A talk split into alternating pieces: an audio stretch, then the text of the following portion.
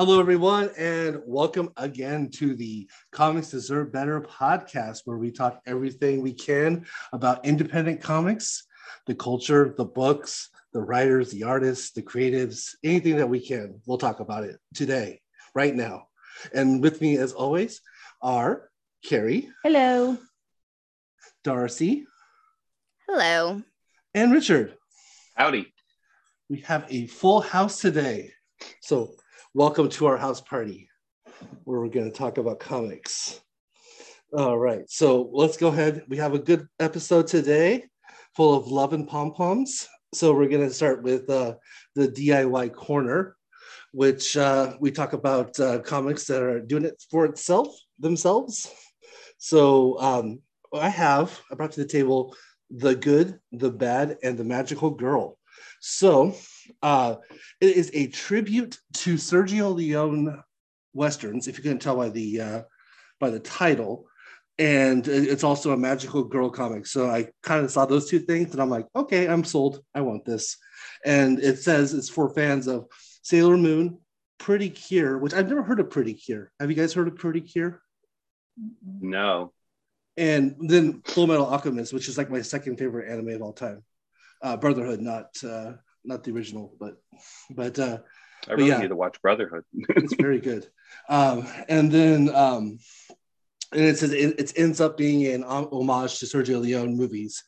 The uh, the quick description to it is that it's it's in the magical and demi-human Encanto filled land of the far west. A magical girl and her sister search for a way to break their family's curse, and it's by um, Mar- Macario Reyes and Iva or Eva, IVA. So I'm guessing it's pronounced Iva. Uh, and the it has some good rewards going along with it. It's on Zoop at this time. Uh, has a few more days to go. Um, it just beat its uh, its goal. It's uh, as of right now when we're recording on a Monday, it's sixty four dollars over the uh, the twelve hundred dollar goal. So it just got past it. Has actually 23 days left, so about two weeks more to go. Um, there's some good incentives. There's, of course, you know, it's always great to have prints and stickers. And there's one thing I've been trying to click on, and I can't see it, but it's a carving, and that really intrigues me. And I and I was trying to click on the link, and I couldn't get it to work. But but um, I'm wondering what that is, and I'm I'm hoping it's like a wood carving of like the characters. That'd be pretty cool. So, um, what do y'all think? That sounds pretty good. Yeah, that sounds really fun. I mean, I'm always here for anything anime inspired. so Yeah, like it's worth checking yeah, out. I'm I'm not a big Full Metal Alchemist person. I never was, but Sailor Moon, Pretty Cure. I'm here for magical girls. I can Okay. do that. So Excellent. that that side of it, I'm I'm full here for. So it's got it's Yeah. got me on two thirds. Yeah. I'm kind of yeah. I'm with Sailor Moon and Full Metal Alchemist, and then also I'm, I'm a huge like spaghetti western fan. So yeah. that that's always a lot of fun. I've so- somehow managed to never see a spaghetti western. Oh, they're- Whoa, really? Yes, I, Oh wow. I'm not from a big like movie watching household, but like they, you know, they're so penetrated in the culture that I get it, and it Yeah. seems neat. it definitely Super seems like something get, I'd yeah. enjoy, right? But Mhm. like Oh, I've for sure. never, never sat down and watched one. It's like all my dad likes is like different versions of westerns. so The so- funny thing is that all my friends, like all my contemporaries that grew up with it, they got it from their dad. I grew up with Yeah. no dad. so That- that that might have something to do with Yeah. it. Yeah. there you go. But yeah, like all my friends are like, yeah, me and my dad, we watch Fistful of Dollars every weekend. I'm like, no, I didn't have that experience. Oh. Yeah, that my dad's not so much those like he'll yeah he'll he'll he'll do those he likes like the older like wells fargo westerns quite a bit yeah. oh, those are he really just he old. then. really he yeah he likes the really really old ones he he likes he just likes a western anything that's very western he likes a western i don't know Wait, I missed that. What what does your dad like, Darcy? the wells fargo westerns Oh yeah. Have Yeah, you I'll- shown him the Gunsmoke channel on Pluto T- Pluto TV yes yet? he Yeah. loves it yeah Once yeah. my dad learned how to use the Fire Stick and saw that he could on our Amazon account get old war and western movies that I would pay for, and um all the gunsmoke and western channels on pluto tv he like became obsessed yeah there's there's a oh god what is there's a there's actually because you know like what is it like film FilmRise well there's two of them that like have genre tv Yes. channels Mhm. There's- there's FilmRise and then there's another one and there's there's one just for westerns yeah he follows those i think you know Excellent. like really one that's cool. basically like true grit or something like that i think Oh, there's yeah. a, a a john wayne one you know Nice. That's awesome. don't tell my dad Yeah. See, and I um I I didn't have much influence on yeah I my, my you know on westerns when growing up. It wasn't until I, I got married and and, and uh, was around Carrie's dad that Mhm. I really got into westerns. I think my dad my dad really only liked the Magnificent Seven and um, the Outlaw Josey Wales. So it's like the only two westerns that he liked. Well, I feel like, especially like Californian Latinos, we Yeah. have a strong cultural bond with the early like Mexicans from, you know, obviously this area. So we all Mm. like in our DNA, we all think we're cowboys at some point. So we all like That- identify as a cowboy. that's kind of Texans, you know. Yeah, we've got our yeah. rodeos, we've got our, you know, remember the Alamo bullshit. Everybody kind of thinks at some point in their life they're going to need to, you know, everybody's got their cowboy boots. I've Mhm. got a pair for some reason. Oh my god, really? I love that. oh yeah, they're they're they're maroon. They're gorgeous. I stole them from my mom. Good for you. they sound wonderful. it's it's adorable that uh all all all the uh the, the Mexicans here that are from actual old Mexico are like, yes, it's weird that how we're into Mexican stuff. It is right. I mean, it totally is. Yeah, It, yeah. Like, it totally yes, is. it's stuff about exactly where you're from. You should be into it. Mhm. If there's movies about smuggling cocaine, I'm from Miami. I'm like, hey, this kind of speaks to me. I know That's why people that have done that. I, I partially lived in Orange County. That's why I like movies about ennui and, and being dissatisfied about your life. There you go. Funny. Okay.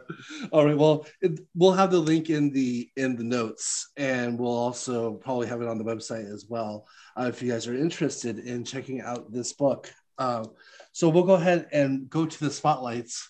I want Richard to start because this is a book that I actually had interest in when I saw it come up earlier, a few about a month ago, I think, or a few weeks ago, maybe. So There. Oh, yeah. I'll go ahead and get the ball rolling. Um, so my spotlight today is on uh, Animal Castle, which is uh, by Xavier Jorgensen and uh, Felix Delep. It's uh, by uh, Ablaze, uh, actually a publisher that I'm not really familiar with. Funny thing is that this was not a book I really had. I, it wasn't on my radar at all. It literally, when issue one came out, everyone at the comic book shop was picking it up, and you know, allow me to be a sheep, you know, with this metaphor. And I just got swept up in it. And it's really, really good. Basically, it's an animal uh, farm, you know, retelling allegory type of thing. Um, I've never read Animal Farm, always wanted to, but uh, this starts out very intense. Basically, um, so there were human beings in this world, and they built a giant castle, and basically the humans fled one day.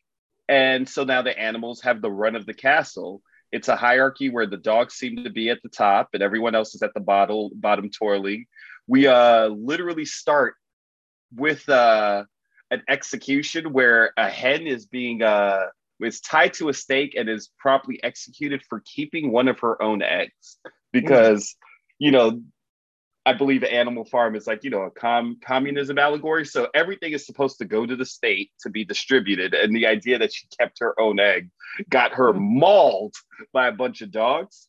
Oh god.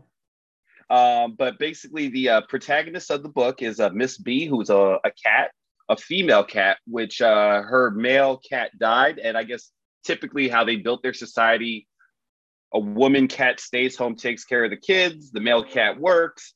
But since her male cat is dead, she's doing all the work and just trying to get enough. Uh, their currency is buttons, so enough buttons to get to secure rations. And basically, she's doing uh, like the laboring work, like she's uh they're building a building to host the the lead the, the president president silvio is the lead dog and he is building a home for his concubine so she's hauling stones for that, and it's not going well because that's the job of a mule, and she's a small cat. Mhm. Um, so basically, you're just in this first issue, you're seeing the seed sown for revolution. Um, the dogs have said that this week's uh, rationings would have to be cut in half because it's needed for the uh, the inner circle of the president because they had to fight off a wolf attack. But since everyone's in the castle, no no one could even verify this wolf attack exists. And basically, a small mini revolt happens, and all the sheep, the hens, the rabbits, the cats, the dogs, the ducks that you know partake in the revolution are promptly massacred. And that's basically end scene on the first issue. Like it really pulls me in, pulled me in. I think they're up to issue three now. Mhm. Um, so I'm just really excited to see where it goes. Actually makes me want to read Animal Farm just so I can compare and contrast. Awesome. Yeah, this seems very allegory heavy, just like it, just like Animal Farm. So Yeah. It- like looks and pretty the cool, art is fantastic. It's um it, it's like a step uh, like it's less cute Disney art because the animals are really cute, but it's a little bit uglier just to you know like match the theme of it. But Mhm. you know they're very cartoonish, you know, big old wide eyes Disneyfied animals. But like everything just has a, a a sheen of grime on top of it, Yeah. basically. I like it. This looks um really good, but also very uh hard to read. I mean, only because it's uh, you know, I don't like I the, the the image that came up on Google Images when we were looking it up is the scene where everything just got mauled. Yes. And Mrs. B is like looking upon all of the dead animals, and that's kind of graphic. I mean, it looks Yeah. like a very sad moment. Yeah, that's like the climax of the issue, but it, Yeah. it, it pulls no par- punches. It, it seems Yeah. pretty harsh. Yeah, It is really cool artwork, though. this actually looks a lot like um, a good companion read to um, the book that came out uh, last year called Stray Dogs. Oh Um, yes, yes, yes. Yeah, which which also has a very cartoony art style, like very like Ralph Bakshi, like like you know Disney kind of cartoon style. That's what I was gonna say. Stray Dogs is almost like a one to one. Like those are damn near Yeah. Disney, Mhm. you know, unofficial Disney characters. And yet it's about a serial killer who who collects dogs as trophies as the as he kills women. Jesus. So and are they real dogs? I, I mean, Yeah. not real, but I mean like alive. yeah, Oh, my God he doesn't kill the dogs. no, well, I mean, it also happens. murdering. He kills the dogs too. There's a couple, yeah, that God don't damn make it. it through the through, through the first series. Um, but you know, it's uh, but no, but that's a good series. That's a book that I'll never ever, as you can see by Carrie's reaction right now. I'm not going to suggest it for the episode for the episodes, but but yeah, no, Animal Castle and, and Stray Dogs both sound, you know, like they would be good companions together with that kind of cartoony feel, but yet very serious and and kind of grim storytelling Some- and very poignant, necessary storytelling nowadays too. Um, all jokes aside, when I was reading this and I read it post uh, Ukrainian invasion, I was just like, "Oh, Yeah. this is a little on the nose. This is a little way too on the nose." Yeah. Mhm. It's Exactly. it's been a long time since I've read Animal Farm. N- like a long, long, long time. How close is it? Do you know? Did they say in the like was there back matter or anything? No, no, there wasn't any back matter, but like, uh, just me without ever reading Animal Farm. As soon as I cracked the the cover out, uh, you know, the first book, like I was just like, okay, I see exactly what you're doing here. It's very like I don't I don't know how beat by beat it is, but definitely it's in that same vein. Yeah. I, I Yeah. don't see any pigs named Napoleon or Snowball, so maybe. Yeah, that's Yeah. the thing. There was no, there was not a a, a pig. Uh, the, I, like again, I'm at least aware of that. So there was no Napoleon yet, and I was just like, all right, we don't have that, but everything else was pretty much beat by beat, exactly. Cool. Uh, Yeah, I kind of cheated that when I was in high school. I was one of those I, I like read overnight and then kind of like fluffed my way through the paper I had to write. Mhm. so that might be a fun read. So there were a couple of those that I I somehow you know those papers you wrote that you somehow got an A on that you Mhm. didn't really work very hard for in That's school. called college for me. Yeah. I was gonna say Yeah, we've all been I- I did that a couple of times in college. Um, but I, yeah, that might be worth reading just to actually, I did not focus on that book at all. I know I read it because I always read the books I was supposed to read, but I did not pay enough attention to that book. But I did al- feel uh, not bad, but like I I also in reading this, I was just like, oh, after I finished it, I was like, oh yeah, we could do a full episode on this. I was just like, this Oh, didn't that's need to be a spotlight. Nice. It definitely Yeah. seems like I mean, again, only one issue, but it definitely seems like it'd be worthy for, you know, a nice deep dive. Yeah. and and I did like the fact that it made you want to read Animal Farm, not because I'm a particular fan of that. I know that particular book, but Hmm. I love when things can influence your thought processes to like want to read something that maybe you didn't think about reading before. Because I think True. literature and comics can do that for each other.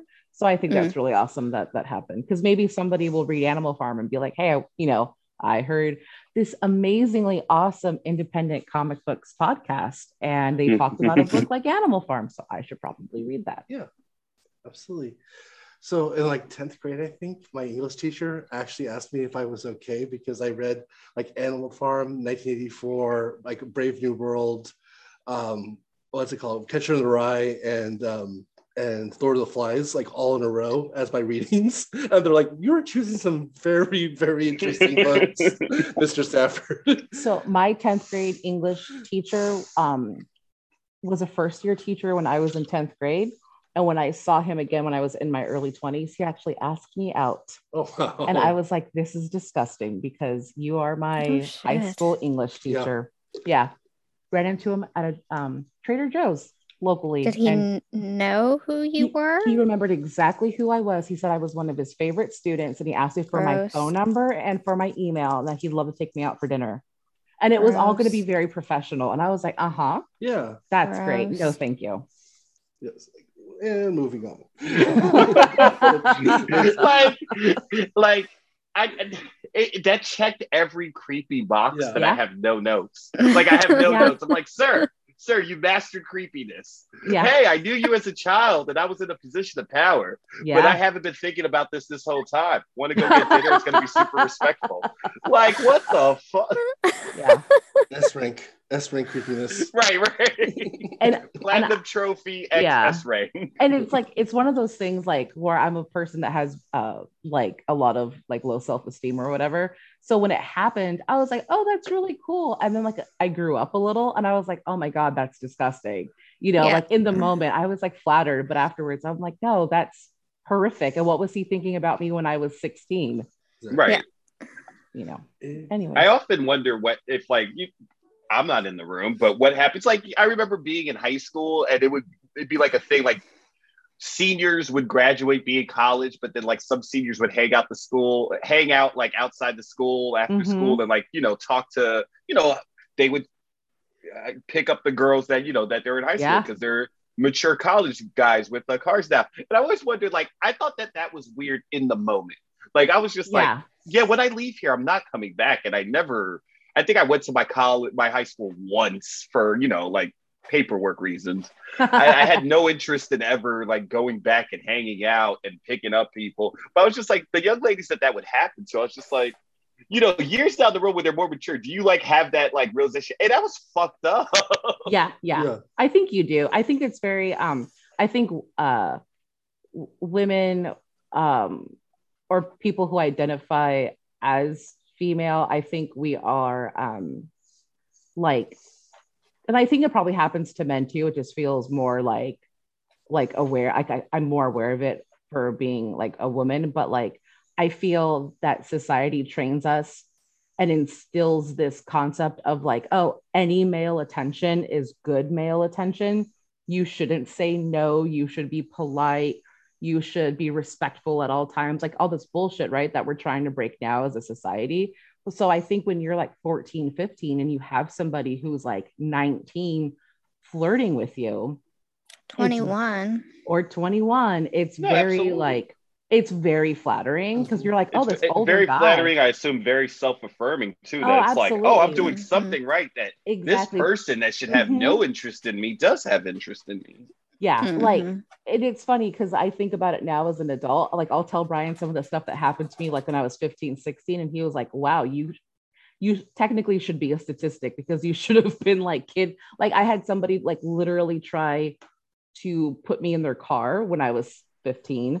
I Oh had somebody God. try to do that when I was first attending college when I was 18. Like did the whole like come to my van, come see this like puppy dog I have. And I'm like, no, I'm working because I was working at the school I was going to. I'm like, no, I can't go. I'm really sorry. But again, you're you're constantly being told to like politely reject them, you know? And it's just like if I ever have a daughter, I'm gonna be like, I'm gifting you a can of bear spray every year for your birthday until you're 30. and I want you to kick everybody in the groin. It doesn't matter who they are, just kick everybody in the groin and run.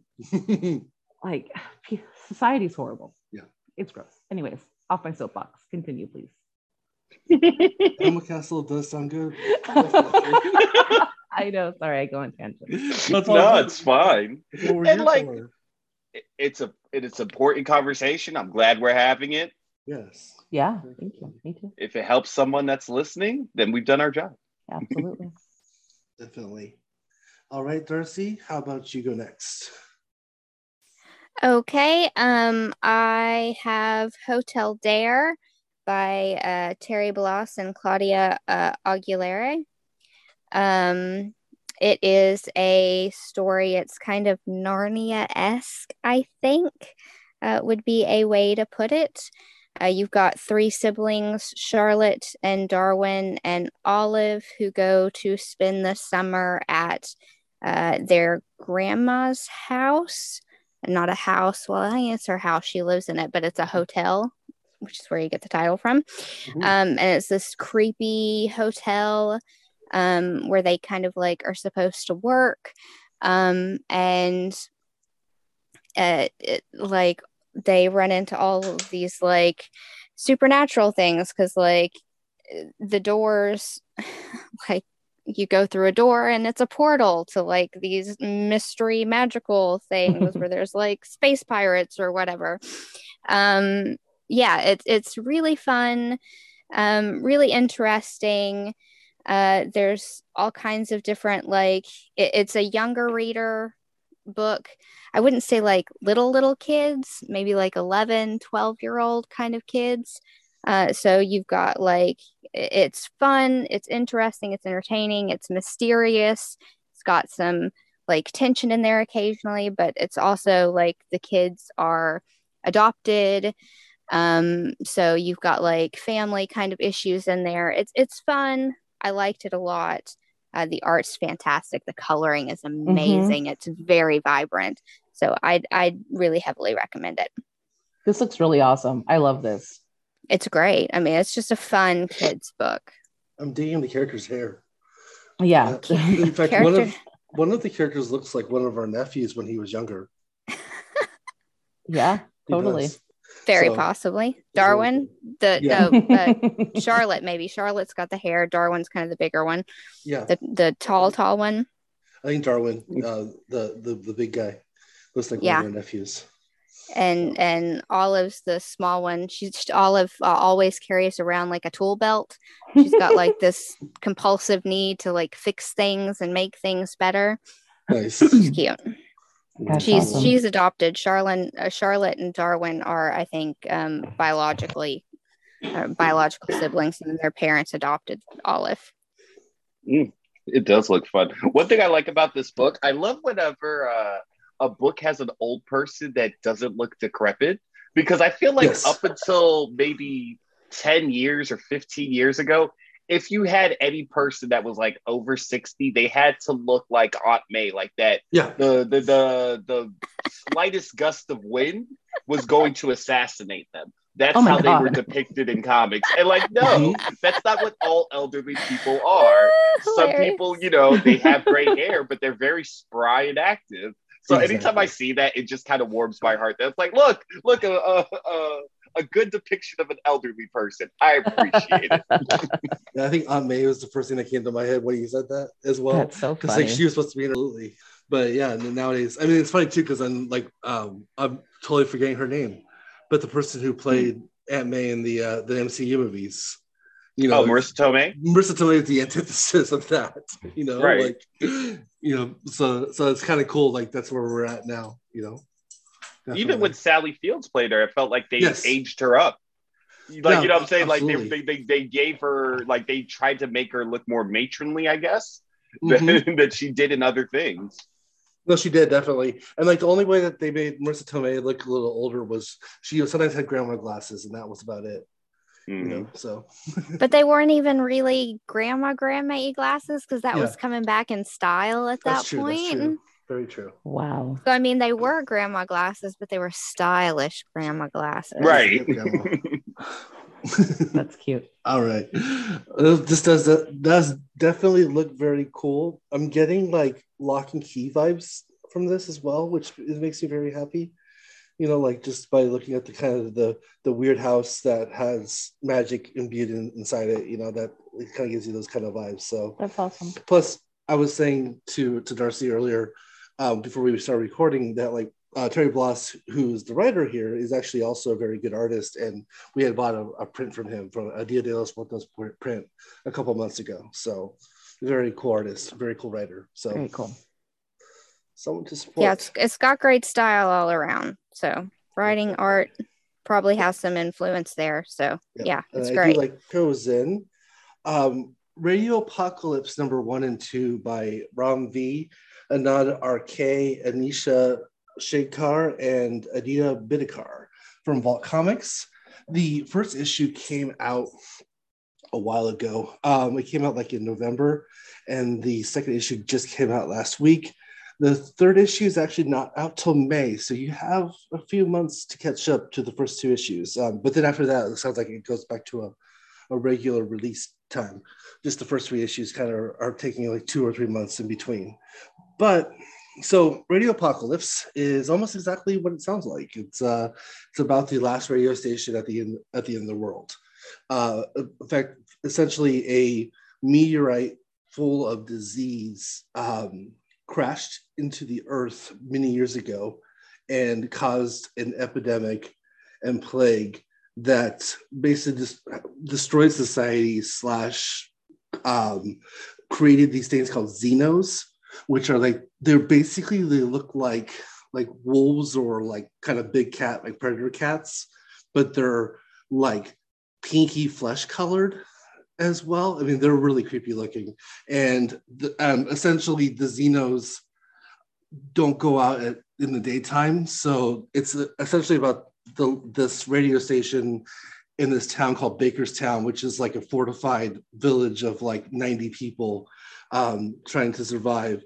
And the first issue kind of focuses on um, two two stragglers are trying to get to the town in time before it gets dark. One's already been injured for some unknown reason, ends up having to be left behind. Um, but then the other person gets there and unfortunately is not able to kind of go back and, and, and help help out her her uh, her partner.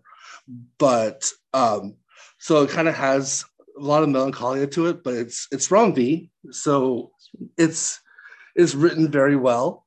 Um, he really captures characters all the time. Like like he he he finds a good way to explain characters without overly explaining them, and like you you become very very familiar real fast with these people. Like they're not, they're not just like like you know like persona type people, you know, like like people like you know they're not like uh, stereotype typical people, but at the same time you feel like you've known them for a while.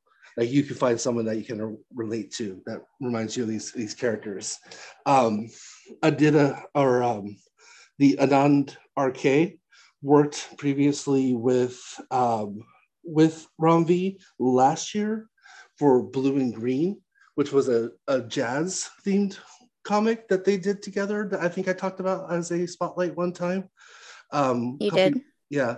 and um, this one seems like, according to the notes on the back, it might have been written in kind of the same way where they were listening to music and kind of just like coming up with ideas while listening to stuff. And instead of having like, you know, like soundtracks at the back at the back of the book, or having um, like you know, like like currently listening to this during a panel, they'll actually put an album cover or a name of a song or something that um, that basically in, you find out in the back matter that like that that's what they were listening to when they created this portion of the book. So then or this is what you're supposed to be listening to while you're reading this portion of the book. So you get you get kind of a nonchalant soundtrack while you're listening while you're reading this. It's not kind of hit over the head or it's not something that you kind of have to you read through it and then find find it in the back and then kind of go back and try to figure out what song goes where you know? So it's kind of a it's kind of a cool integration you know? It doesn't kind of ruin the uh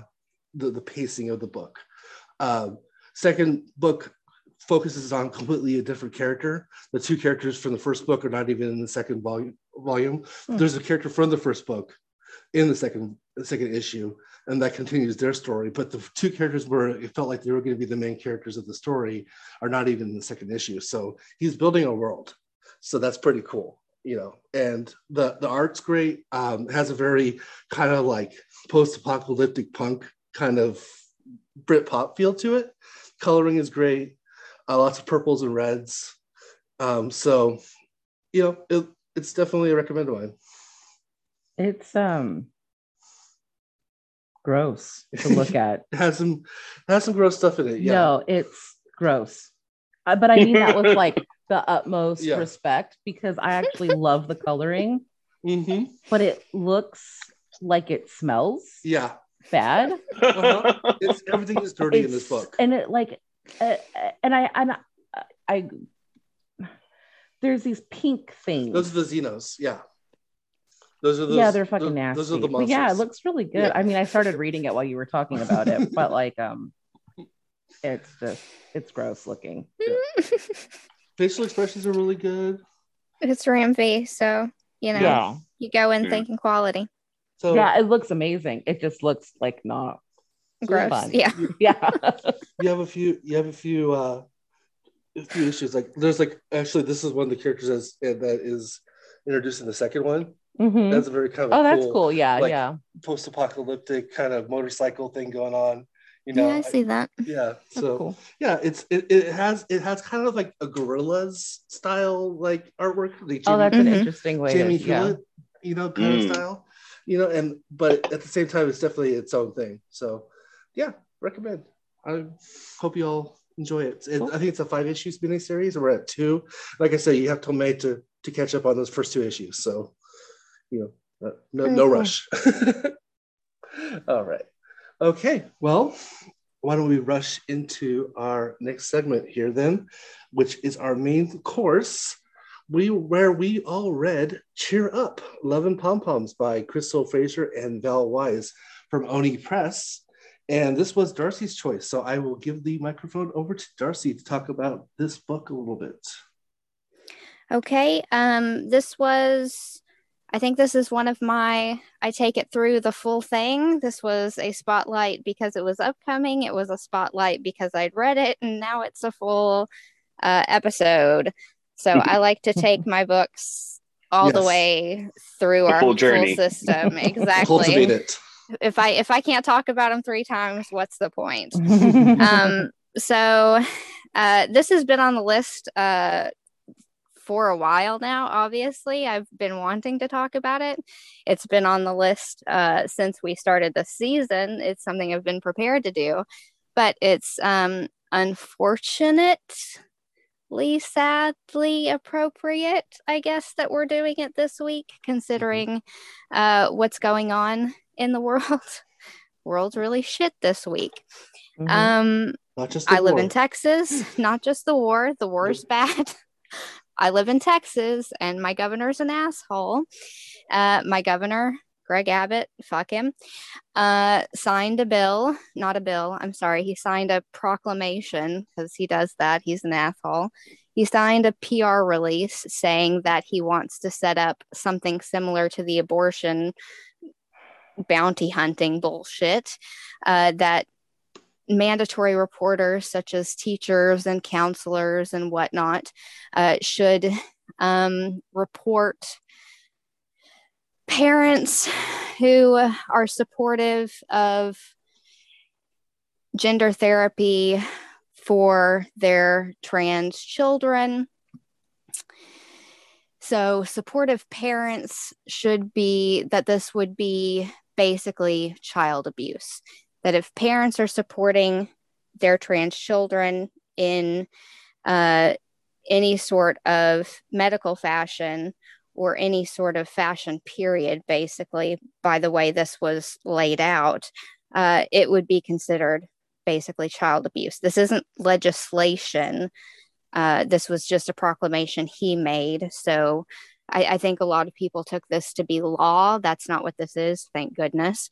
Um, and in a lot of cases, uh, legal voices have already started coming out saying they would not support this and this is not something that they would uh, if it came into their courthouse they would not you know take this so i, I don't know that this is going to go anywhere but just the fact that it's been spit out into the ether now means other mm-hmm. people are going to take it up uh, conservative voices are going to take it up so that's obviously very bad. This is sort of how the bathroom bills started.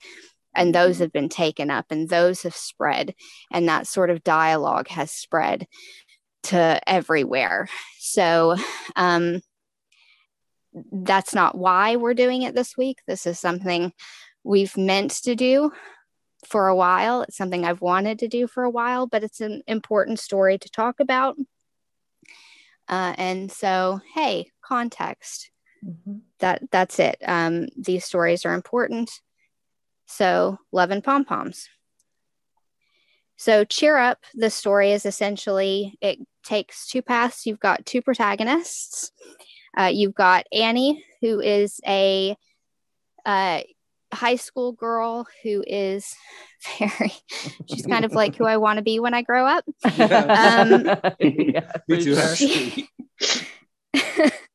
she's uh, very very smart uh, so i don't have to work at that obviously. I've, I've already hit that. Uh, but very tough very selfish very self-assured.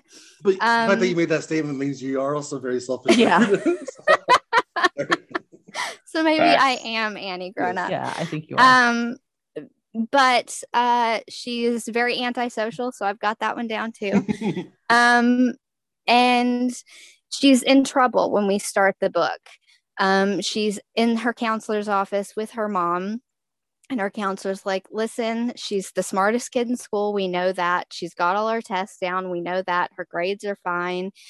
That's not the problem. The problem is she's never going to get into college without clubs. She's got to have something else.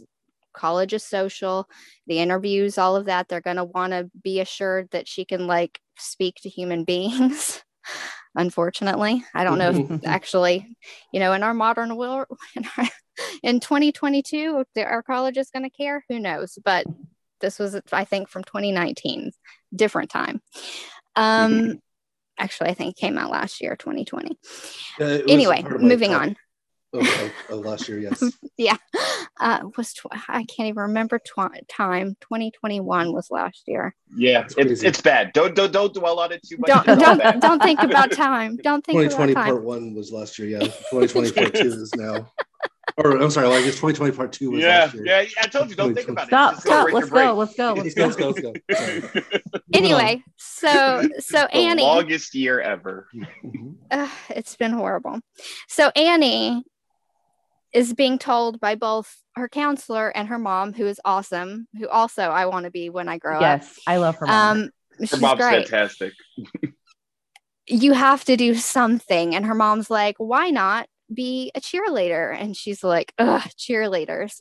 Mom's like, no, cheerleader was awesome. She picks a picture off the counselor's wall. She's like, I was a cheerleader with the counselor when we were in high school. And Annie is betrayed because her mom was a cheerleader. What the heck? Uh, so she's like, whatever, I'll go be a cheerleader. She's not that happy about it. She runs off practically crying uh, and runs into Bebe, who's our second main character. And is like, why do you have to be popular all of a sudden? Now my mom thinks everybody has to do it. Bebe is, um, uh, she's just recently transitioned. Um, she has to the rules her parents set her is she has to keep her grades above a C. I think it's not strictly stated, but she gets a text message from her mom that she got a C on something and that's not acceptable. So I think she's got to keep all of her grades B and above. Um, so the only way she's allowed to transition during high school is if her grades and everything are kept B and above. And so she's. can I just step in and say that was so fucked up? Like when I was reading, yeah. I was just like, right? no. That gives me anxiety, like hardcore. Mm-hmm. You know, I was and, just like yeah. And she's got this whole, you know, she wants to, she doesn't want to make anybody upset, not just her parents, but also everybody around her. So everybody is taking advantage of it. Mm-hmm. You know, mm-hmm. everybody will come up, be like, can you hang up these posters? Can you do this for me? Can you do that for me? And she's like, Yes, yes, yes, yes, yes, of course I will. Everybody prefers you when you're smiling, when you yeah. look happy. So she's got that attitude right now because she's not trying to uh, create any sort of tension for anybody else. So she's holding all of that tension inside of her, basically. Mm-hmm. so that's a bit of a problem that will come out later. Uh, one of the things she's doing uh, is she's on the cheer team. So that's where Annie, Annie and Bebe come together. Um, they also used to be friends a couple of years ago, but they've kind of fallen apart in high school. Annie comes to join the cheer team and she's good at gymnastics, but Annie's antisocial. Apparently, she bit somebody at one point in time. Trina got bit. so I was going to ask Darcy, um, how many people have you bitten? A few, not too many. Listen, I was terrible at elementary school. I wasn't great. I was not a good person. we won't talk about it anymore. It's okay. um, but yeah, so she's they don't want to let her on at first. But Bebe's like, listen, when you let me on, you said this was about giving people second chances. It's a place to come be a new person or whatever. So you have to let her on too. And they're like, okay, if we've got to. And kind of behind her back, you find out that they let Bebe on, invited her on, not just to be on the team in the first place, they also made her captain of the cheer team against her will uh, because it will probably get them press or attention because you know she's a quote unquote oh it's a trans cheerleader. Oh it's a trans cheer captain so they're doing a lot of performative mm-hmm. like support at this point in time. Um time goes on. Uh Annie and Bebe start spending a little bit more time together. Um the cheer team opens up a little bit more. I'm trying to think of where there's a big Annie gets a little bit better at cheering She's still a little bit tense about some things. She's a Annie's a flyer, but she doesn't want to do any flips just yet. She's not quite there. So yeah. she's just being lifted right now. She's not I, being she's not flying. I don't blame her about that. God, me either. Um, they go to an away game and um, this woman I, I, I maybe she's the cheer coach of the other team. She was. Um, yeah, yeah oh, I, I wasn't. God. Sure yeah she yells at uh, one of the other girls one of the other cheerleaders who happens to just be tall um, about not letting them use their locker room to change because you're a terrible cross dresser right? So she assumes just because she's tall that she's trans um, and all the girls say really kind of they're trying to be supportive. I think they're Yeah. really trying to be supportive, but they do it in really awkward ways. Mhm. And they're young and they don't actually know. But part of it is they're not talking to Bebe about what she wants Exactly. and how how to help her and what's good what's good for her and Mhm. it's in public so there's no way it's going to be comfortable everybody's watching it's all about her and she's not a really out in the open watching person Mhm. so it's all awkward and annie tries to defend her and make it better and she just kind of makes it worse almost because it pulls focus back on bebe even harder um yeah it gets bad that's kind of like your breaking point because for the first time bebe actually stands up for herself Mhm. and says kind of like none of you are listening to me and doing what i want in this situation. None of you are paying attention to what i want. And she kind of hauls butt and leaves. Annie finally notices this and says i'm so sorry. And annie's like no or baby's like no i'm sorry. I shouldn't have yelled. And annie's like stop apologizing all the time. You Mhm. don't have to. And so Annie comes home, or Annie comes to Bebe's home. She sneaks in because Bebe's parents are really strict. Mhm. Uh, so she sneaks in and brings her cake, uh, strawberry shortcake, which looked really good, and you get a Mhm. recipe for in the back. Um, and they hang out. Uh, they have a little strawberry shortcake pajama party, and it is possibly the cutest part of the book. It's one of my favorites, uh, except for the fake prom homecoming. Yeah. Um, and I totally, the first time I read it, I 100% fell off the couch squealing because I was like, oh, it's so cute. It's very cute. it's super cute. Um, they do the whole, oh, do you like me? Is it me you like kind of thing? So they kiss for the first time. It's very adorable. Um, and then the next morning, it's like, oh, do you like me because I'm me, or do you like me because whatever? And you find out Annie's a lesbian, and so that's cool.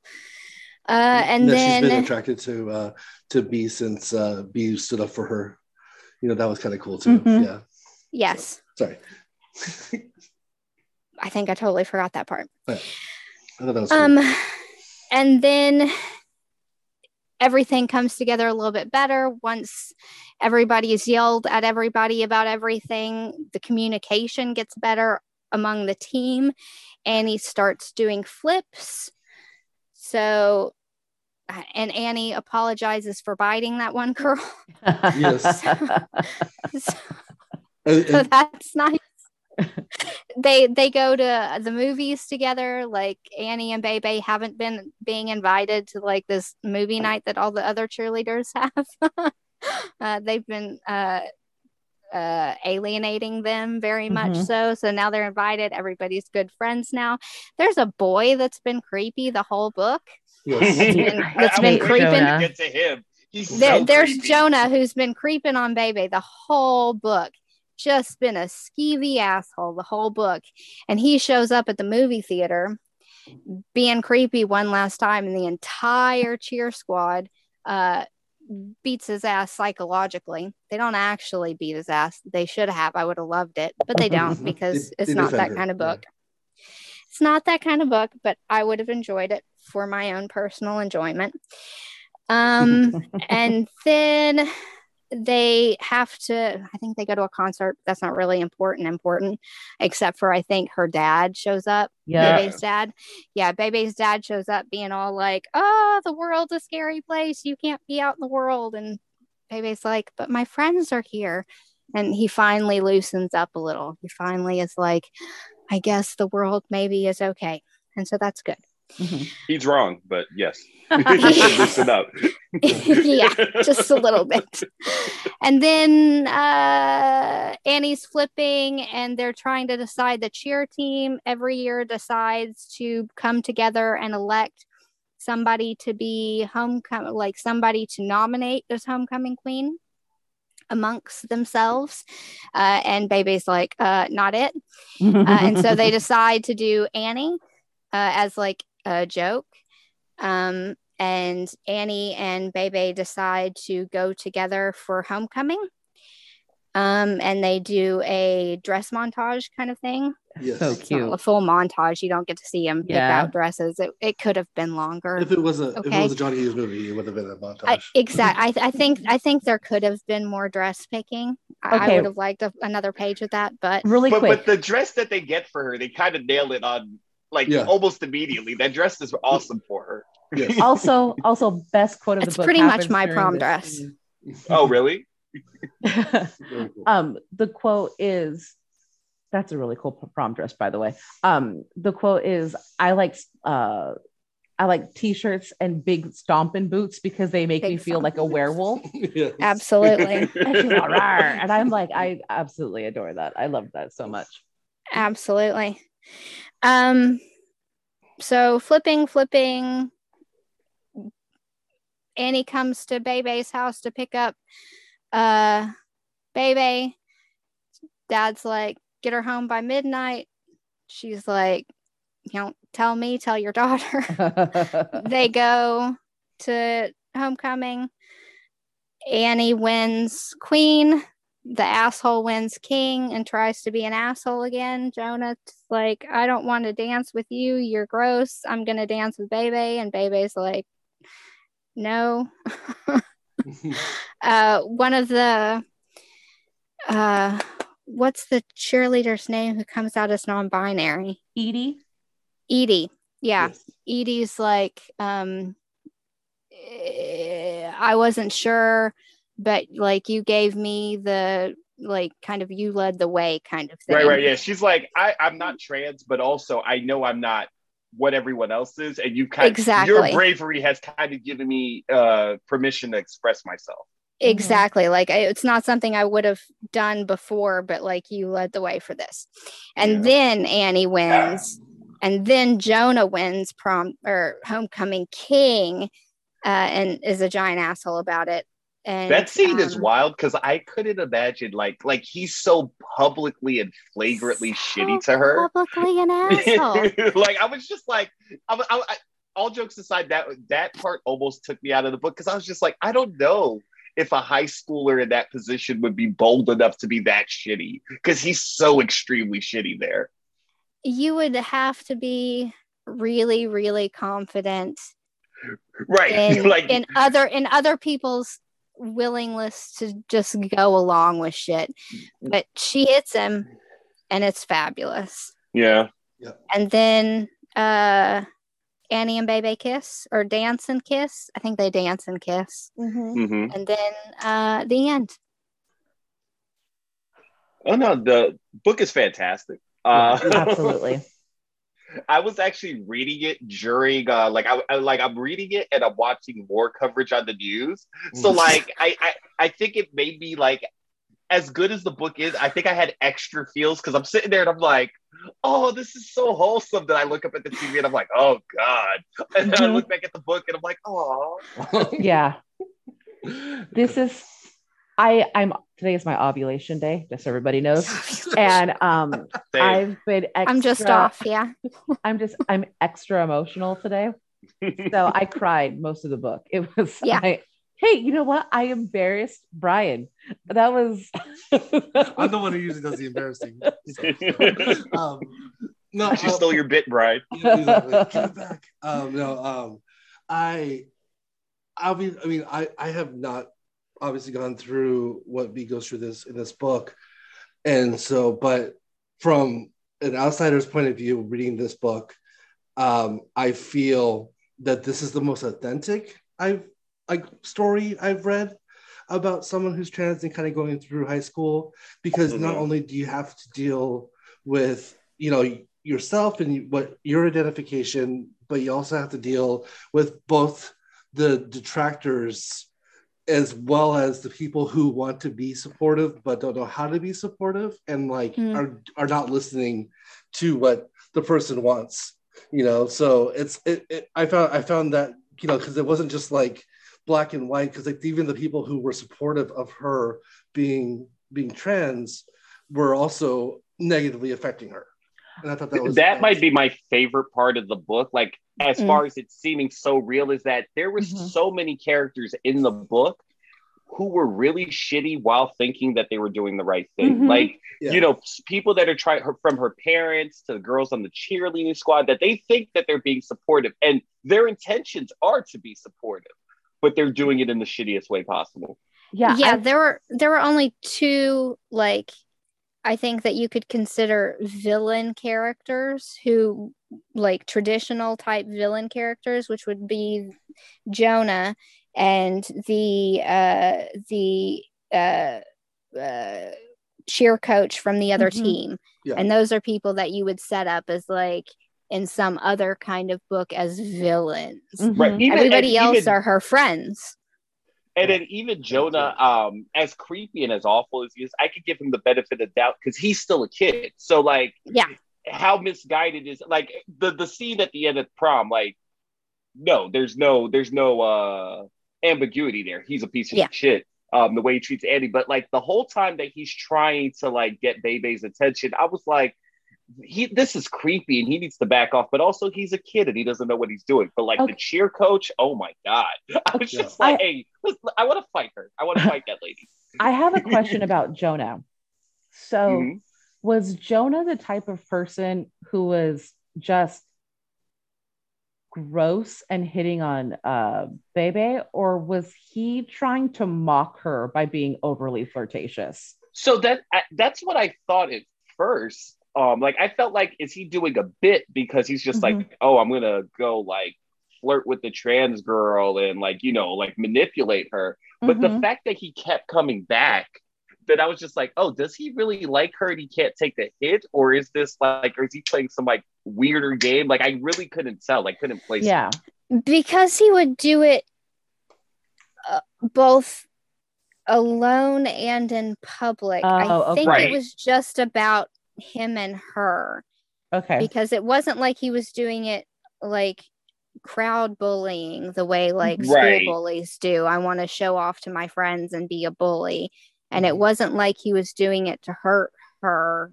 He would have been meaner about it. I think he was just creepy. Yeah. yeah, I think he just like felt that she was needy in a way because of, of, of what she was going through and was trying to take advantage of her in the situation.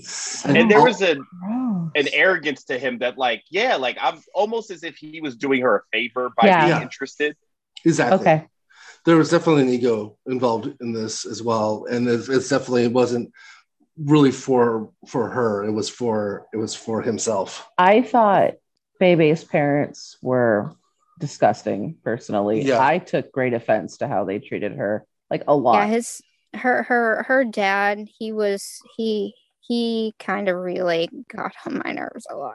Yeah. Yeah. yeah. Like Mom was- a little bit less so, but dad definitely. yes also i feel like as as a narrative i i think i need them to be that awful for that payoff Yeah. at the concert because Mhm. it's so sweet at the concert and it's so sweet when uh, annie picks her up for homecoming Mhm. Yes. You know, so i think you need them to be that awful but yeah like i was just like like oh like oh just shuddering every time that they dealt with her Yeah. Uh, though um, though Darcy had talked about this book um, multiple times before we we actually did the book, and I read this book in January when I was going through, kind of trying to figure out what I was going to do as the best of of, of last year. Um, I I since I was reading so much, I actually forgot what what you know that this story was about. You know, had had a trans a trans woman in it, and so when that I, I was very I really enjoyed actually the the kind of like the the book dropping like the the shoe dropping in the beginning with the dad with that uh, that, that kind of aside comment about her, how she's not on a, a team but she's on a squad and he wanted her to be on a team I was like, yeah well, what's all this about?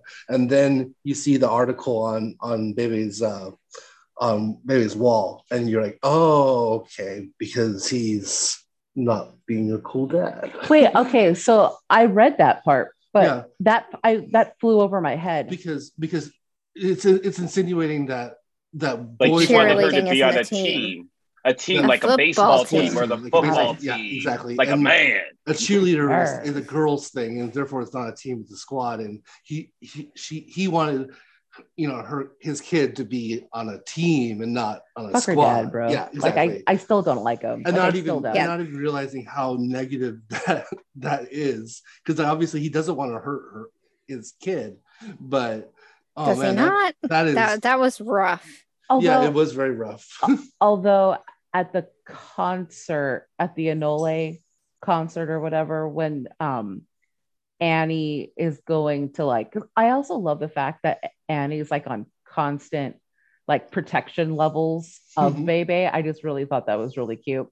Um when she tells the dad to like hey get away from her or whatever or to like you can't do that or whatever she says and he like kind of yells in her face like stay away from my daughter and it just kind of came out so naturally. Mhm, yeah, thought- it's very sweet. yeah that was very sweet. Mhm. but the dad i still think is an asshole. I still Mm. don't like him. Um i don't know. There was just lots there was too much like too many faults with him Yeah, for me to appreciate his redemption arc so to speak. Like i just didn't like him. I was just really happy that she never got dead name, you know, and that Um, yeah i So- go ahead. Sorry, sorry. No, no, no. I was just gonna say it was an interesting uh, thing uh, coming into this book for me because I look at the cover and though I had no, you know, I had no information about the book before reading it. So the writer Crystal Frasier, I know just from Twitter. Like it's interesting that like people's Twitter takes that I know that, that I'm all I'm experiencing their art after the fact. Oh. So like I so I look at the cover, I see Crystal Frasier, and then I see a, a quote from Seanan McGuire. So I was just like, oh, okay, this is most likely some sort of trans or non-binary story. And um, I did feel that like they did do a like a very nice aesthetic choice. That even though uh, Bebe's trans, she's not the most masculine looking of the characters. Like if you look at the cover, you're like, oh, this is a trans, you know, a book about a trans experience. I would assume that Annie is the trans cheerleader and not Bebe. So I do feel like they mess with your expectations a little bit, and it just kind of like yes, trans people like there's no what's the word I'm looking for? There's no like no oh this person's trans like like y- y- it's you're not supposed to be able to spot them out because yeah, i this woman's a woman and like and then the scene you, you know the scene with the uh, opposing cheerleading coach kind of puts the exclamation point on it. I literally didn't know that this was about a, a trans kid until it, I read it in the book. Okay. I, I had no idea. I thought this was literally, you know, like when you guys did um sports books a few Mhm. seasons back. I thought this was Mhm. another like sports book. I had no idea. It is. It is technically.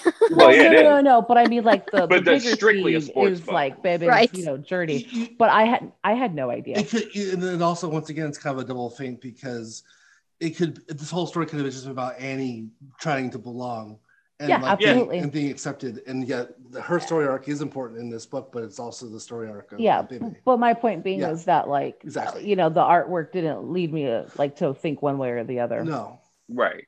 and and that's uh, good too, you know. I was gonna say, and uh, we've talked about it. A lot of people. Hey, let's put Annie's mom. Like, let, us just saint her now. Like, she yes just seems like she seems so sweet and perfect, and just like, like I'm like, oh, like I love my mom. But I was like, also, Miss, can you be my mom? Yeah, she's got absolutely. fan- She's- she's got fantastic tattoos. She's Yeah. got a great job. She's really the only character who gets everything right 100 percent of the time in this book. Yeah. when annie brings baby Yeah, home and and like at first, and her and response doesn't perfect she doesn't recognize her at first, and that's not because of her transitioning, but it was because um, of how sad Baby was before she transitioned. You know, Yeah. before, um, and so she's like, "Oh, I just didn't recognize you with a smile on your face." Yeah. you know, so just like I yeah, thought that was, was pretty perfect. cool. You know, It was um I, I it was funny. I think uh maybe a week or two ago I on Twitter just saw one of the panels from the book before reading it where um they're talking and then I think it's the panel where Andy's like, you know, why like you you you have so much to deal with due to this transition and basically Bebe's like you know, I'm happier with all this bullshit being trans, and I was never happy trying to Yeah. pretend to be a boy. And I was Yeah. just like, like when I read it a couple weeks ago, like I was just like, I'm not trans, but fuck, like that yeah has to hurt. Like if you can't, if you read that and you can't feel that, then I'm like, oh, maybe you're not human, maybe you're a monster. Because I feel like in all circumstances, whatever you're going through, there's times, especially at adolescence, where you never feel comfortable in your own skin. Mhm. And I'm just kind of like, I couldn't imagine just at all times not feeling comfortable in my own, own skin. No, absolutely. Yeah, and I think there was kind of a lot of that in this because Annie's story isn't quite as central. I mean, she is the main character, but a lot of her story revolves around Bebe's story. Mhm. But a lot of her Mhm. story is also sort of coming out of her skin and uh, finding out how to be a person around other people. Um, and uh, that takes something too, I think, as as an introverted person that's bitten people myself. um yeah, that's that's she definitely learns how to be a nicer person, be a more sociable person. She doesn't stop being herself at all. She doesn't stop like become a less strong person or a different version of herself. Um, the way I think, you know, you see that done in other books before where you take a, a rough, gruff, you know, grumpy character and they become all socialized and soft.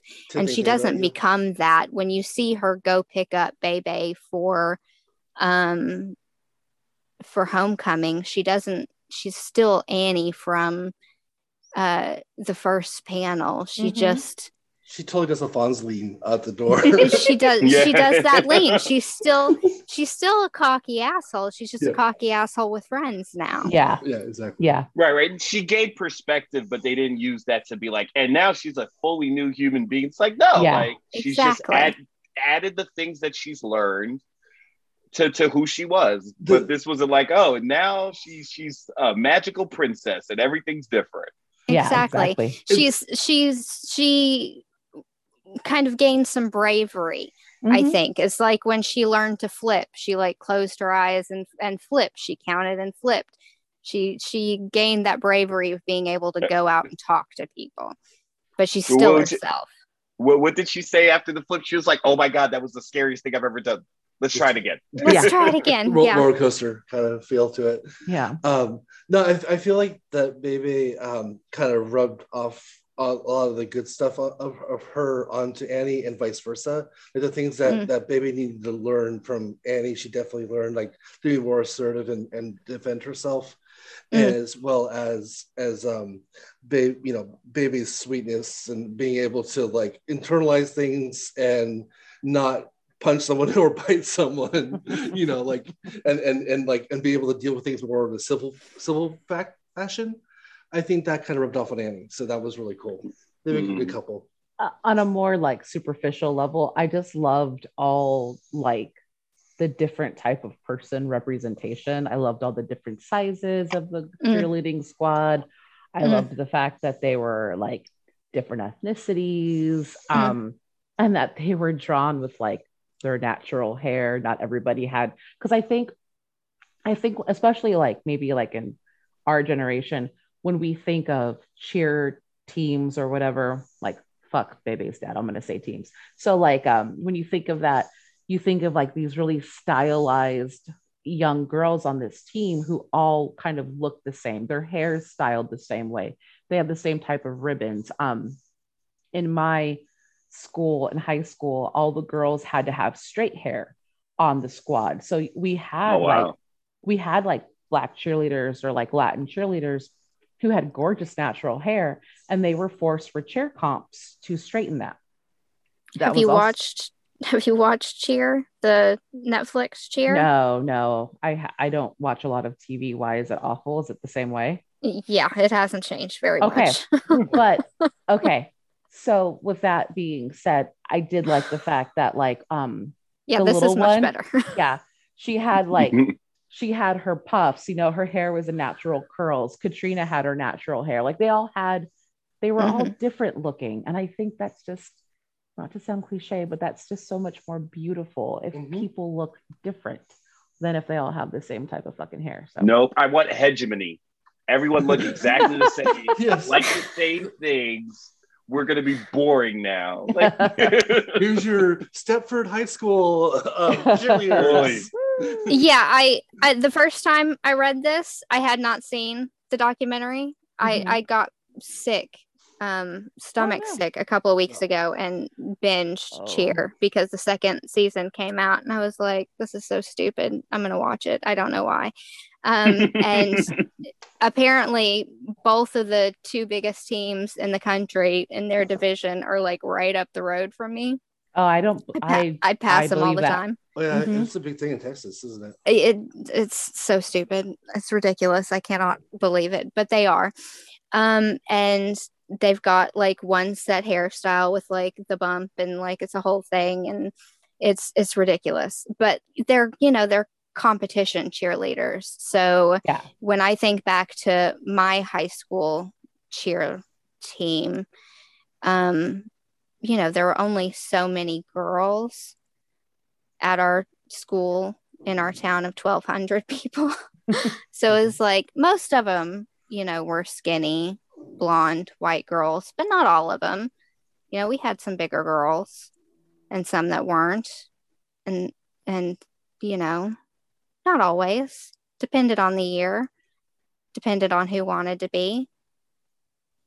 It was kind of it was a thing but we weren't in competition cheerleading. Uh, but boy, when it gets competitive, they all kind of get very, very look-alike. uh-huh. Absolutely. it's kind of very creepy. But It the is. other school, the other school is um, the the major school, the one everybody knows about, the one that's been on all the TV stuff. They're very look-alike. The other school is uh, run by like a black guy and has a lot more black cheerleaders, and I think they're a little bit less same samey. Mhm. That was. I wonder. Uh, I don't know. I wonder how many of those young ladies have that same uh, story Carrie was telling us earlier that they're going to graduate high school running into an old teacher. Oh, And be so like, gross. Oh please no. Yeah. Ugh, I don't even want to know. I don't even want to know.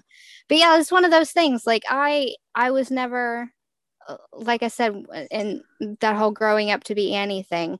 When I cannot imagine having been a cheerleader in high school, it sounds like torture. um, I am from Texas, so obviously I went to football games in high school. It was the law or something we had to do. Mhm. Um, I I went because all of my friends were in band. Yes. Um, Yes. did you guys have you had flag? Do you have Oh flag yeah, corps? I was a Mhm. band nerd. We had uh we had uh short flags, we had color guard, and we had our marching band. yeah, we we had the marching band and flag corps, and I guess flag corps was color guard or something. I don't know. I wasn't involved in all of that, except for all of my friends were in band, marching band, and the girls did flags, I knew I and loved so I went to support them, you. Nice. not the cheerleaders. because all my friends did that. So I was there in support of the band, not the football stuff, not the cheerleader. I went to support Yeah. my band friends. Uh, so that's that's what I did in high school and theater. I was in the band, so I was in the bleachers playing, like you know, during the little like interludes, and then we were marching. So then that was us. Yeah, that's what I went for. And then I would go down and buy snacks and then come back up and sit next to the band. But yeah, that's Ah. I I can't imagine pretty much anything that happened in this in this book but i love it. I love all of it. I think it's a fantastic book. I think the very idea of this book is great. Like eh, just reading it the second time i mean i cried reading it the first time but reading it the second time it kind of really dawned on me that this is a, and eh, kind of what happened this week also kind of really dawned on me that this is something that's really happening for kids now Mhm. Mhm. um and i cannot imagine this for kids when we were kids like kids did not come out as gay much when we were kids yeah. they did sometimes like a friend of mine did um not on purpose really but it happened um so this is awesome yeah. you know this is this is fantastic like just the idea of kids figuring themselves out when they're in high school. That's amazing. That's fantastic. Absolutely. Um, it, it's life's rough when you're a teenager. Mhm. If you can get a handle on this stuff before you're 30, fucking yeah, go for Yeah. it. Do it. It's beautiful. Yes. Um, so I had gone to a private school for elementary and middle school, and then I went to a public high school. Ooh. And I Hmm. remember the first day of public high school, they were talking about, hey, you know, talking about clubs, and they're like, if anybody wants to join the GSA, and I was like, GSA, and it was the Gay Straight Alliance, Mm. and I was just like, oh, that's a neat thing that they have here, because you know, I went to a little Catholic school. Like, even if there were gay kids at the school, no one was going to talk about it nope. No. Mhm. So um so yeah so there was the gsa and it was i always found it interesting while i was in high school that like even though like it was that open i still knew a bunch of people that were closeted nonetheless you know Mhm. Oh, yeah. we're talking about 20 22 years ago but like even though like the school was you know doing its best to be inclusive there was still people that like i was friends with and i'm like you know once we were college days and they were out and i was just like oh i always assumed but i was just and i would always think why did they come out? Like, you know, the school or the school for the time was as inclusive as I had seen anywhere else.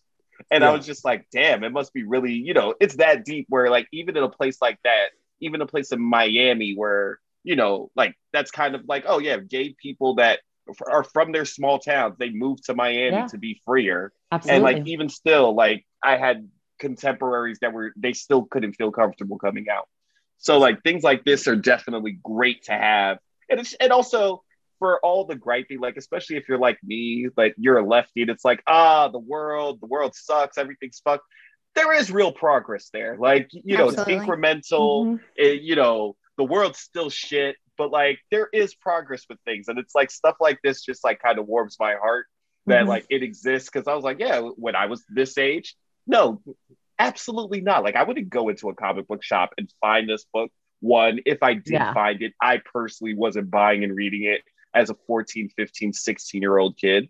Yeah. So it's Mhm. just it's fun that that like these kids are gonna be better than us. Like, That's that's very true. I mean, I, I even asked like our, our nephews and nieces like if like the you know the F word, not the one that rhymes with duck. That's fun to say. Uh, not the Or one the I say all the time, the one that I used to say all the time because yeah. we were bad.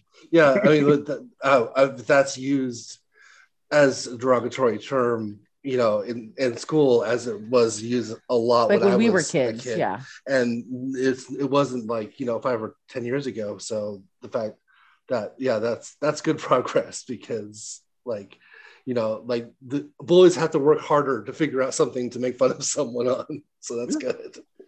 But like, yeah, I listened to a bunch of rap music, and it's just like Yeah. I, when I listened to old songs, I was like, wow, we really said that all the time, huh? Mhm. That's Yeah. like, like, that's Yeah. wild that we just because I like I couldn't tell you the last time that word's left my mouth, but I'm like, oh yeah, no, I used to like throw on some Eminem.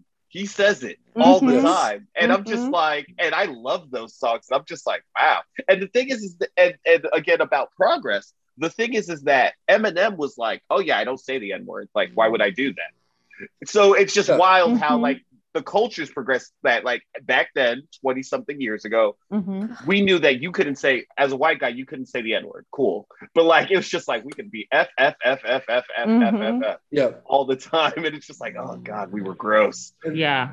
And though I'm not a huge, I was actually not a fan of the that movie, The Interview, but the beginning when when they inter when in the beginning of the movie when they interview Eminem and Eminem comes out as gay, and the that I thought that was kind of a cool like apology for even though it was all Yeah. done for humor, you know, Mhm. it, it was a pretty funny moment.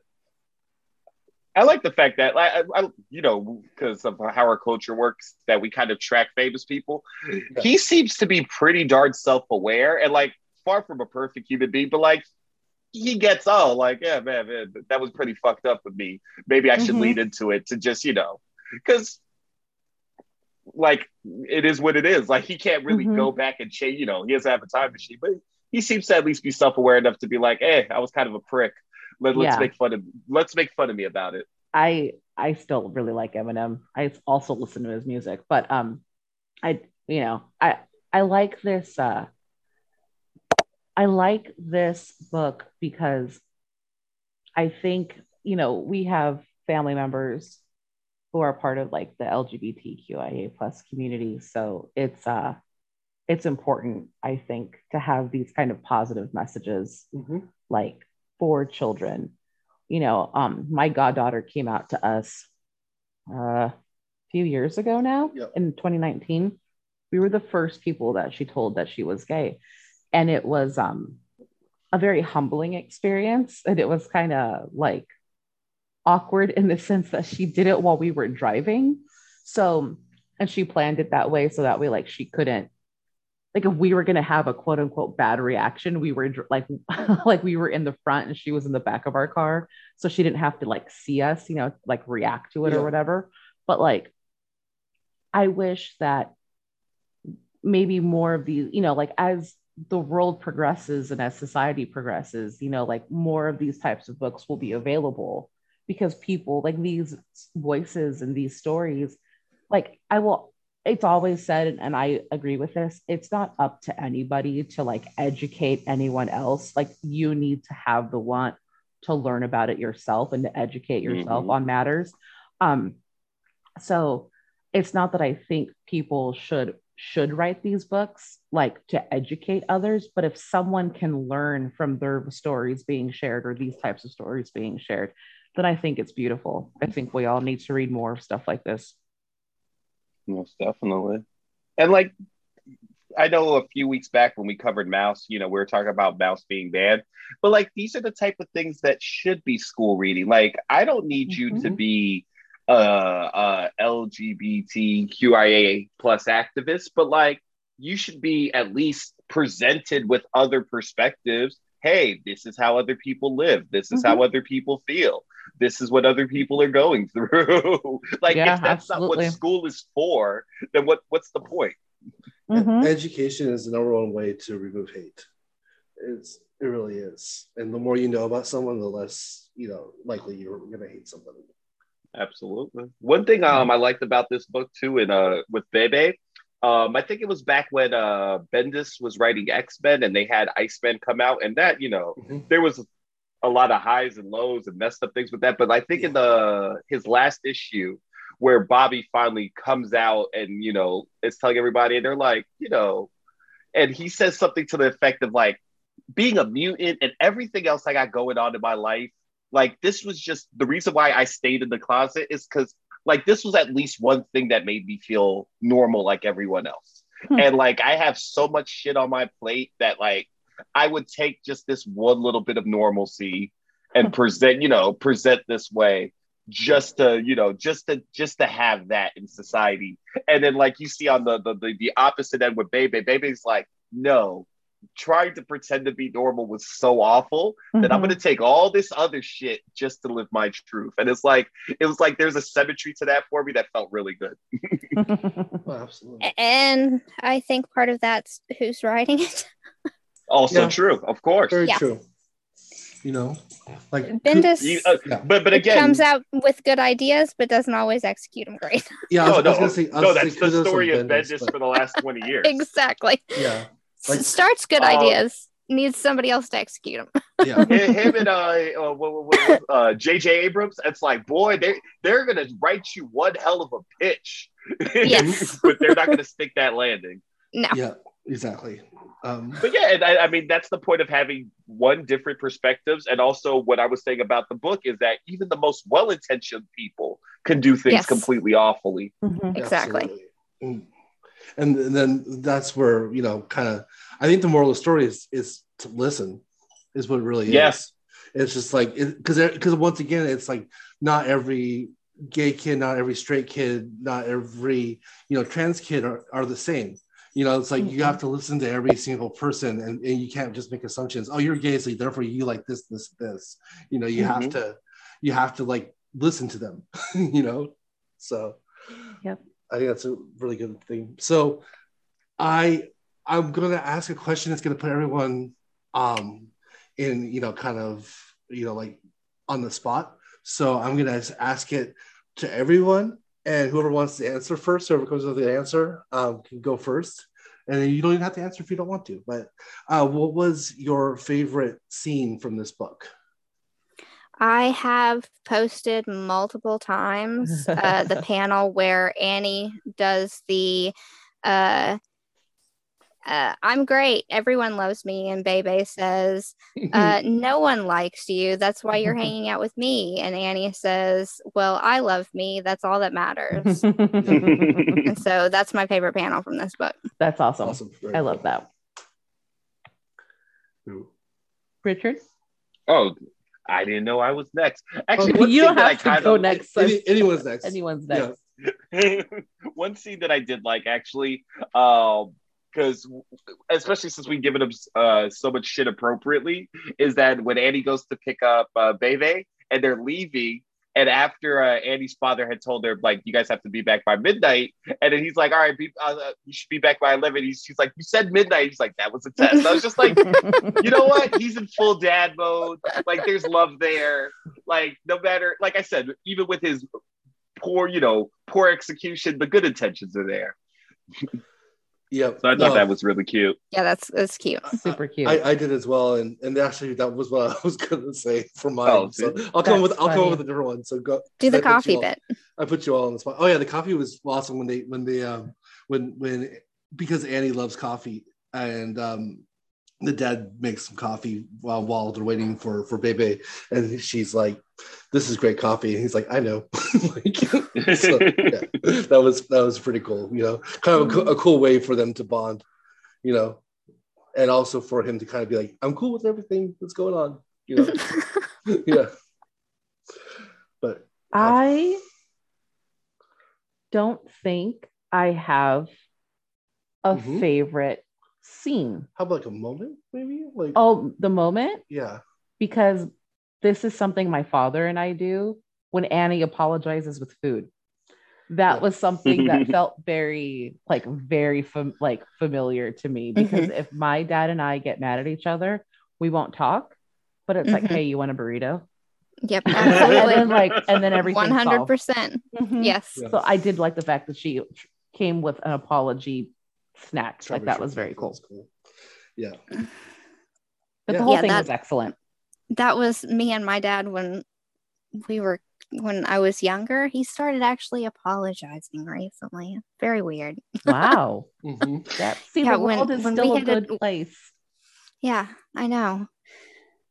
It's very odd. though, though he hasn't done anything, you know, like wrong or bad anytime recently, but I don't know. He said, I can't remember what happened a couple months, years ago. Like he just said, you know, I'm sorry about that, blah, blah, blah. And I was like, what?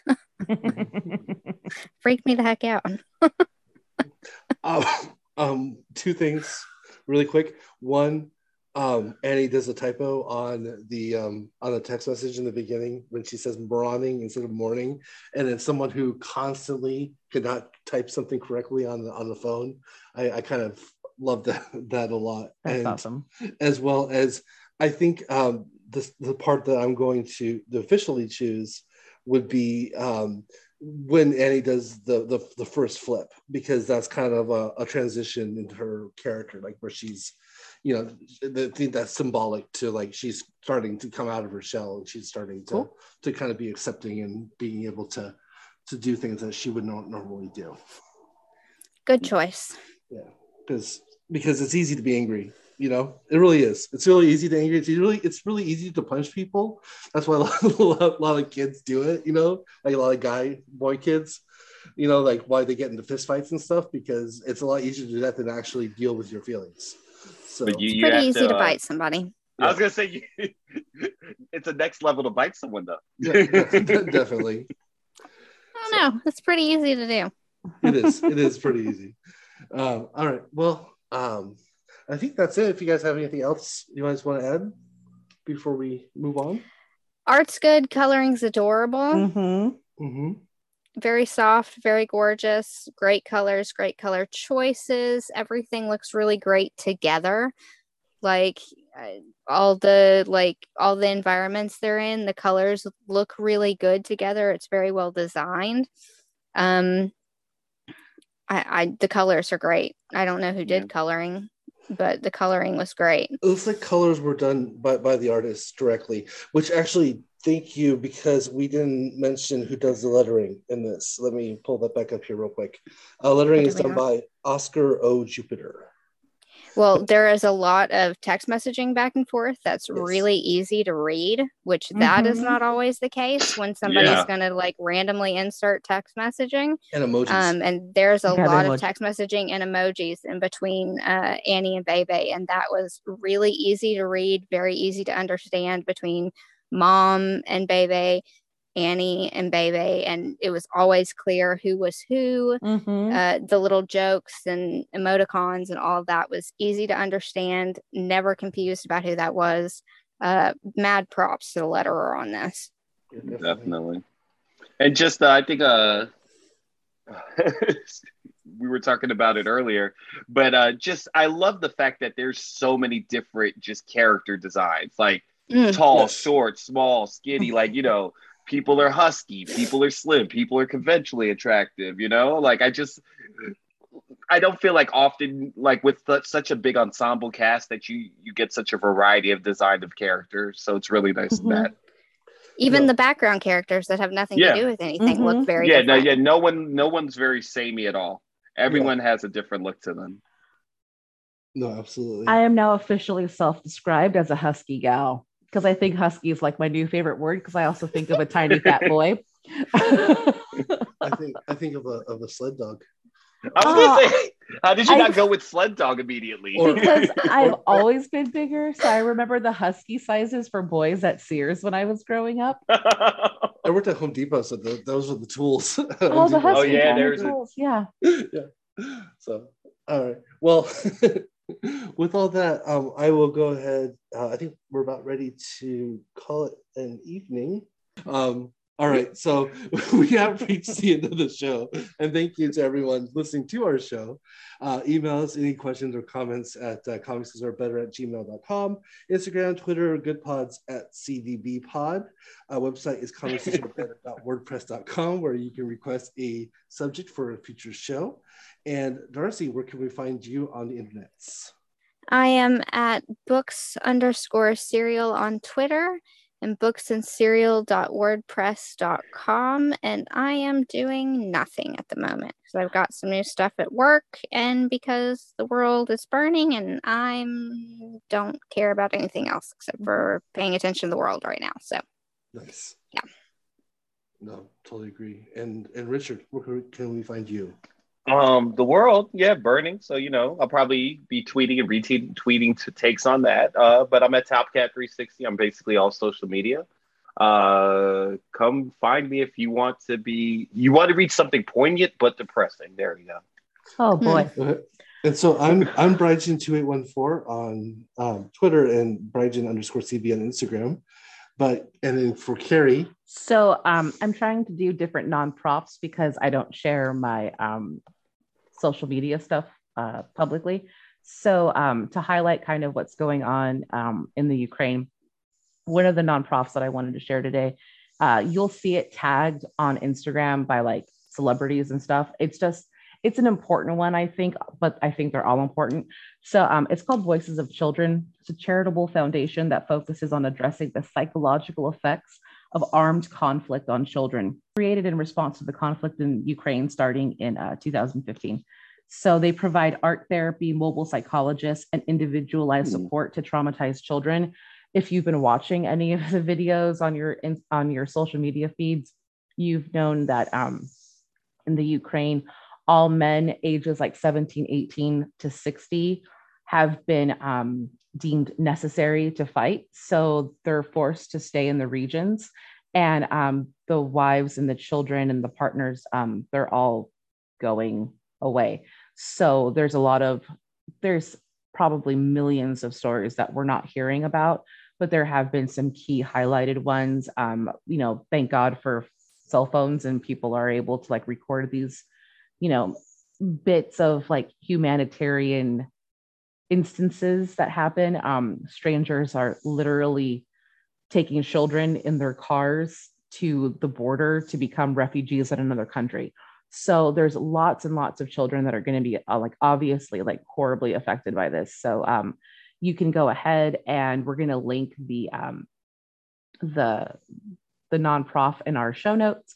You'll be able to either do a um, a bank transfer, a credit debit card, or Apple Pay um, via their website. Also, to um, if you're interested, GoFundMe has actually has created um, a, a Ukrainian non-prof donation hub. It's harsh out here, people. Stay safe, stay strong, yes. lean on your your friends, your family, anything you need to lean on when you have to, because it is rough out here at all times. Mm-hmm. Not only when there's an actual war going on. Be kind. Yep.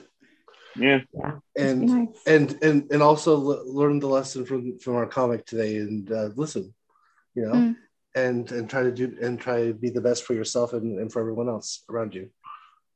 So and no biting unless no. it's between consenting people. Yeah, if it's consenting. Oh no! Yes. I've had some fun bites in my past. Make sure there's, make sure there is a uh, a safety word before you. Uh... a safety word. I, I was safe say, words. Brian. Safe word. Yeah. Safe words. Live a little bit, sir. safety word. But if if you're biting somebody, oh, the person bite the bite T. The bite T, yes. Has a safe Yeah, word. you'll have a okay. mouthful of flesh. You can't say the safe word. yeah, like, you're so busy biting. I know. Okay. So. All right. You could safe Morse code. Yeah, that's true. Oh God. right. Well, I, am actually trying to figure that out in my head. I won't say the Morse code. In, in Morse code, but for dirt. right, take us home. We're off the rails. all right, I guess this is my job to, to yeah. get you guys all all done here. Um, so for Darcy, Richard, Carrie, I'm Brian, and this has been the Comics Deserve Better podcast. And remember, comics deserve better, and everyone deserves comics. Good night, goodbye, good day, good morning. Bye-bye. Stay safe. Bye. Bye. Bye.